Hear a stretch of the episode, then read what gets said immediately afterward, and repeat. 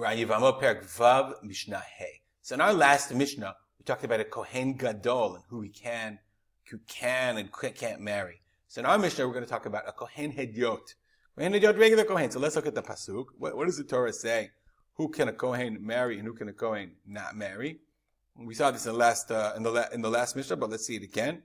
Isha zonah v'chalala lo yikachu. You can't marry a woman that is a zonah, a harlot, or a chalala, profaned. Profaned means she had a she she had an illicit relationship that's prohibited in the Torah.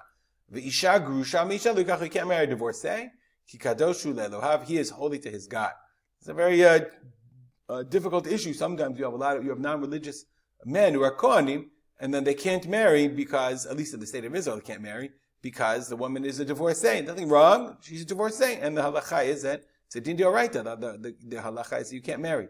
Causes uh, some, some great level of complication at times. Says the Mishnah, Kohen Hedyot lo yisa aylonit. An aylonit is a woman who cannot have children, who's physically unable to have children. Why, why in the world can a Kohen not have a, not, not, not marry a, a, a woman who has children? Elim kein yesh lo isha ubanim.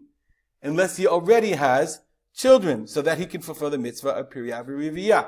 Now, the Mishnah, the the the the, the idea is that kahati, the Bartenura, excuse me, says, "Hu adin liYisrael." This, oh, this is true of every um, of uh, of every Jew, because every Jew is required to have to be able to have children to fulfill the mitzvah. And if he marries someone who cannot have children, then and he doesn't have other another wife to have children with, then he won't fulfill the mitzvah. Rabbi Yudah, Rabbi Yudah says no. So Rabbi Yudah is only talking about a Kohen. Therefore, that's why the Mishnah talks about a Kohen. Rabbi Yudah says, Afa pi sheyesh lo isha ubanim, even though he already has children, he still should marry an aylonit. Lo yisa aylonit. Shehi zonah ha'amura b'torah.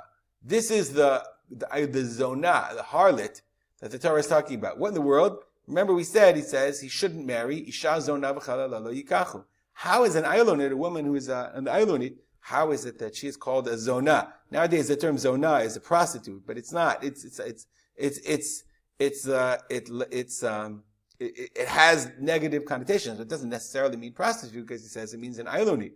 How is that? Uh, because the kahati explains why is he considered she considered a zonah. So it's really interesting.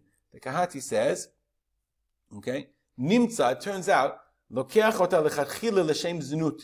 Over alalav, isha zonah, he marries her just uh, he just wants the physical be- benefit, the physical pleasure, not periyah v'riviyah. And Rabbi Yehuda felt that even if he's marrying her, if he just marries her in order to satisfy his own physical urges, not to have children, that's what a zonah is. The chachamim, Rabbi Chachamim say, no, no, no. Ein zonah ele giyoret, umeshuchreret, v'sheniv elet bi'ilat zinut. That's not the, the definition of zonah. Zonah is depends on on on her previous relationship. So a giyoret umeshuchreret, a woman who converted, a woman who used to be a, a shivchot and was freed, we assume, okay, or she in, engaged in sexual relationships that were prohibited. Okay, so that we assume, okay, in those cases that because she was that women were they assumed in their times women who were non-Jewish they were. They were more free. They were sexually illicit. They engaged in un- inappropriate sexual contact. Same is true of shivchot.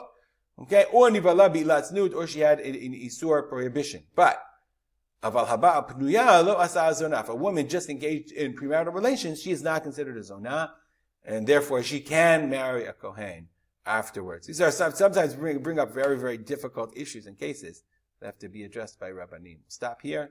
Dedicated. I'm learning the memory of my father, Rav Simchabi Yisra Kalman. Have a good day.